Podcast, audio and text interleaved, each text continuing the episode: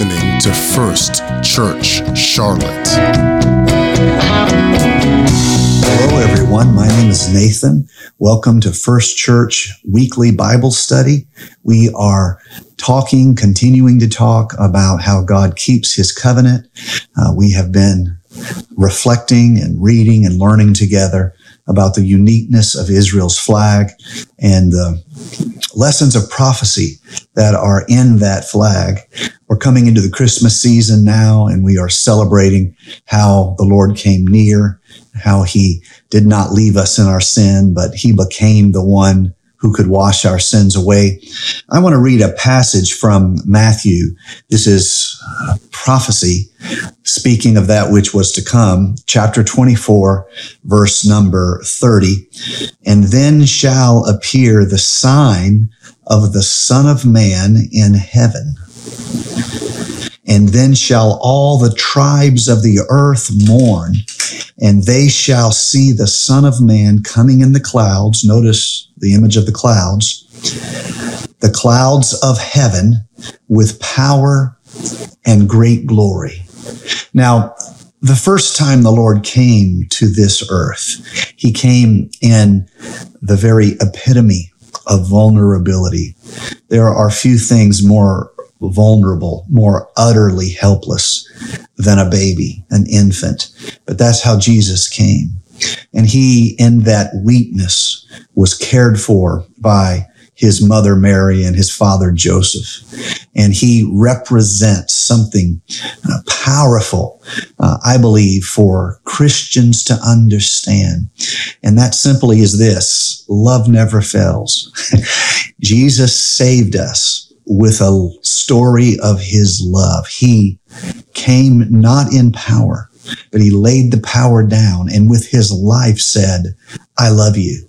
That's the image you should get of the eternal God, infinite and glorious, of whom there is none to compare, who has all power, all glory, all authority, who decides the only way to save the children that have so wantonly turned against him is to go keep the law they could not keep, live the righteous life they could not live, and then die the death they should die, but do it in their stead as a righteous covering. This, this is the gospel of the Lord Jesus Christ.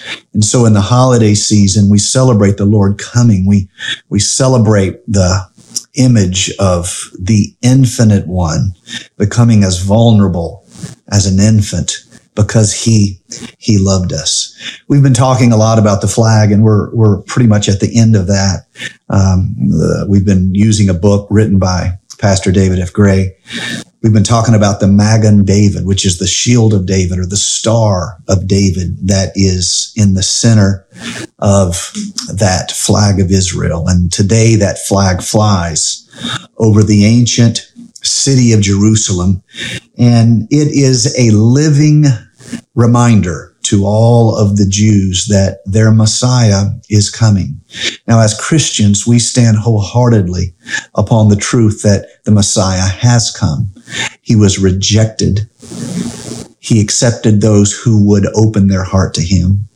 The Bible says he came to his own, and his own received him not, but to as many as received him, to them gave he power to become the children, the sons of God. We celebrate that as Christians, but to the Jews, uh, they they do not they they have not accepted Christ uh, as their Messiah. Some of them have. Some of them believe there are believers. There are Jews for Jesus, but uh, on a larger scale, they they reject His story as what they were looking for in the great God. And so while looking for the evidence of God, they're disappointed by someone who was born like he was and someone who lived like he was and ultimately someone who died like he did. That, that does not, that does not stir them to faith. Um, but the Lord will return. And the second time he returns, he will not be wrapped in his own, in uh, his own vulnerability. He will not be as helpless as a newborn babe.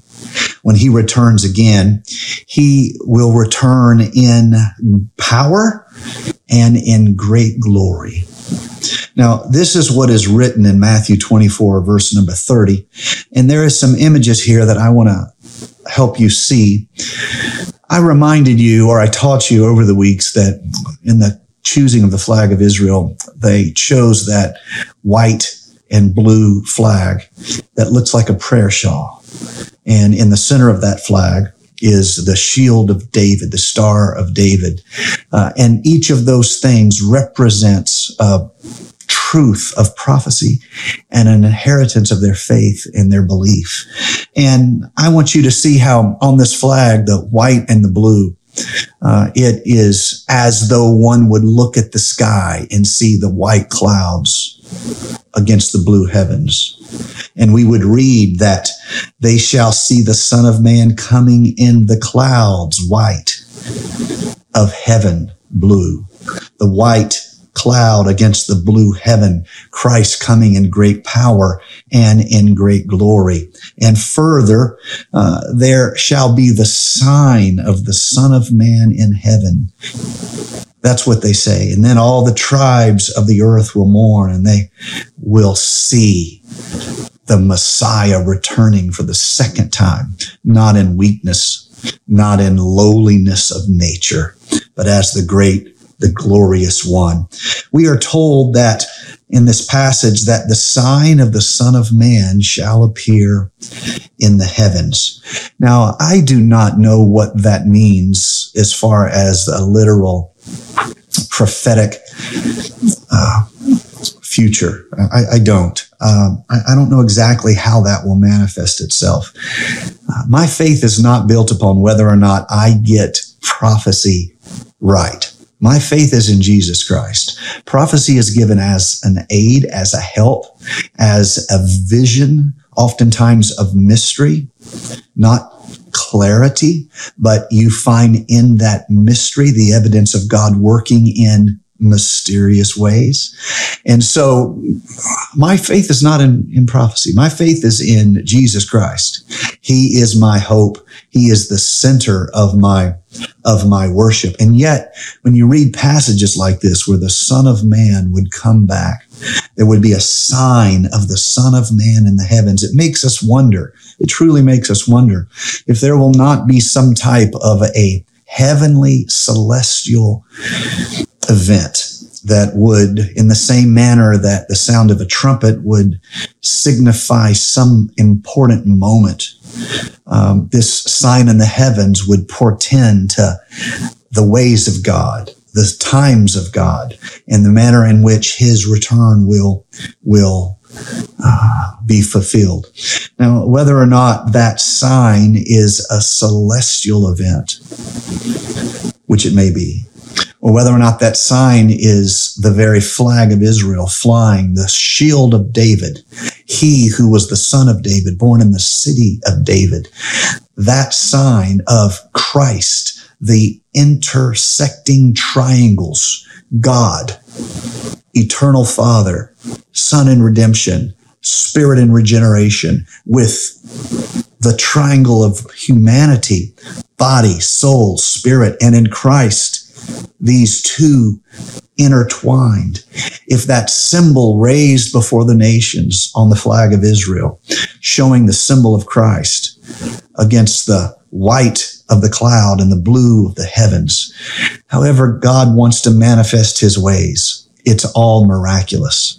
Whether it is with the celestial event, which could very well be, or whether it is with the witness and testimony of saving the Jewish people and them elevating the sign of the son of David before all of the nations. However it is uh, revealed, it will either way be the miraculous, the miraculous demonstration, demonstration of God. It is a sign. However, it is unveiled. It is a sign that uh, there was one sent to this world that we might be saved. The eternal God took upon flesh and came unto his own who John 1 and 11 did not receive him. One whose visage was so marred By who? Who would lay a hand on God? By you and I. If not you and I literally, then by the sinful potential that is within all humankind. We laid our hand upon God and he let, let us. He made himself vulnerable to our judgment. We judged him before he judged us. This is all manifest and gloriously revealed in the scripture. His visage was marred more than any other man, Isaiah 52, 14. Uh, and yet, that wasn't enough. And Israel, that nation, unbelieving, crucified him. And he's not just a figure of history. He is none other than the Lord of glory. He is their Lord and their God. He is received or rejected their long lost Messiah. And finally, I say to all you people of faith, he is the one who is returning with great glory and splendor to this world. Revelations 1 verse number 7, behold, he cometh with clouds and every eye shall see him. They also which pierced him and all kindreds of the earth shall wail because of him. Even so, amen. I am Alpha and Omega, the beginning and the ending, saith the Lord, which is and was and which is to come, the Almighty. The second return of the Lord Jesus Christ. That return will not be lowly and meek. That will, return will be a glorious day Titus said it this way, looking for that blessed hope and the glorious appearing of the great God and our Savior, Jesus Christ. He will return. He keeps his covenant. He keeps his promises.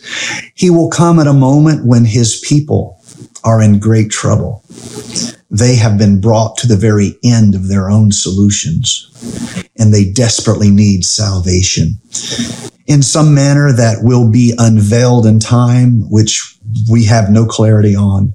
There will be a, a, a, a rise of a system that reflects an antichrist essence to it, denying the gospel of Jesus Christ. Not just humanism, but denying, rejecting the gospel of Jesus Christ. And this antichrist system somehow will be gathered, orchestrated, allied against Israel.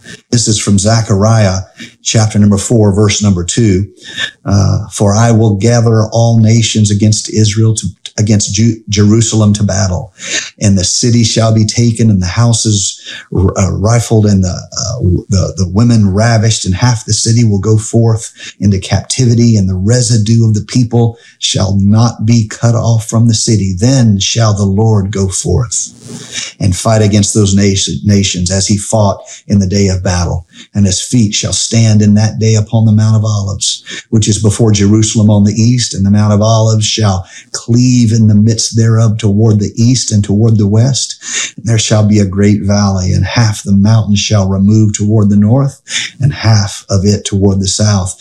And ye shall flee to the valley of the mountains, for the valley of the mountains shall reach unto Azal Yea, ye shall flee, like as ye fled from before the earthquake in the days of Uzziah, king of Judah.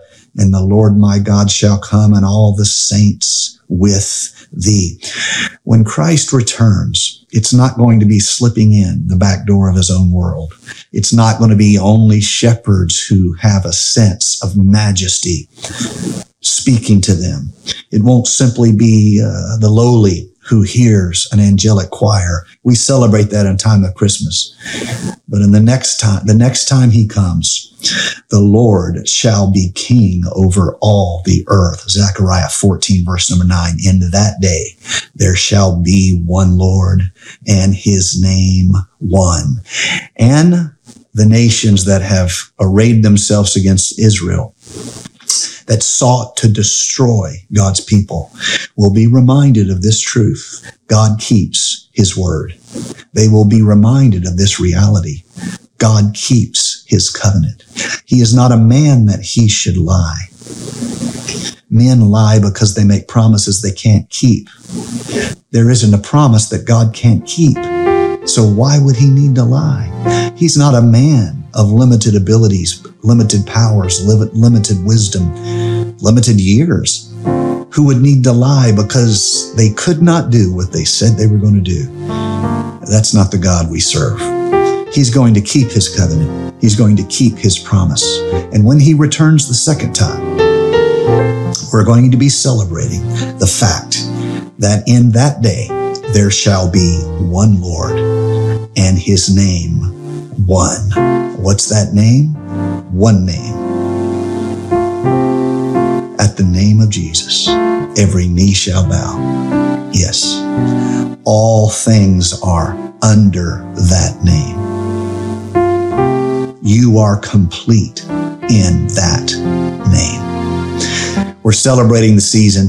We're thankful for the Lord's great mercy shown to us. And yet, we look forward. We look forward to the day when God does what God said he was going to do. I want to be ready for that day. I know you feel the same way. We are all of us people of faith, and we hold tightly in our hearts the promises of God. We hold tightly in our spirits the scripture that's been given to us. We don't let the world steal it from us. We don't let distractions steal it from us. We hold tightly to the promises of God. He will do what he said he would do. We love you. Have a great week. Parents, sit down with your children. There's a Bible study available on the website for you to teach your children. The church cannot be the only instructor of your children. You have to teach your children. God bless you. Have a great for listening to First Church Charlotte. If this podcast has blessed you, please rate it with four or five stars. By doing so, you will help others find our free podcast and bless them. If you're in the Charlotte, North Carolina area, come worship with us at 4929 North Sharon Amity Road. For information about service times, church ministries, and so much more, visit us online at firstchurchclt.com. If you would like to help support our efforts, please text GIVE to 704 445 5353. We pray God's richest blessings to you. Come, worship with us.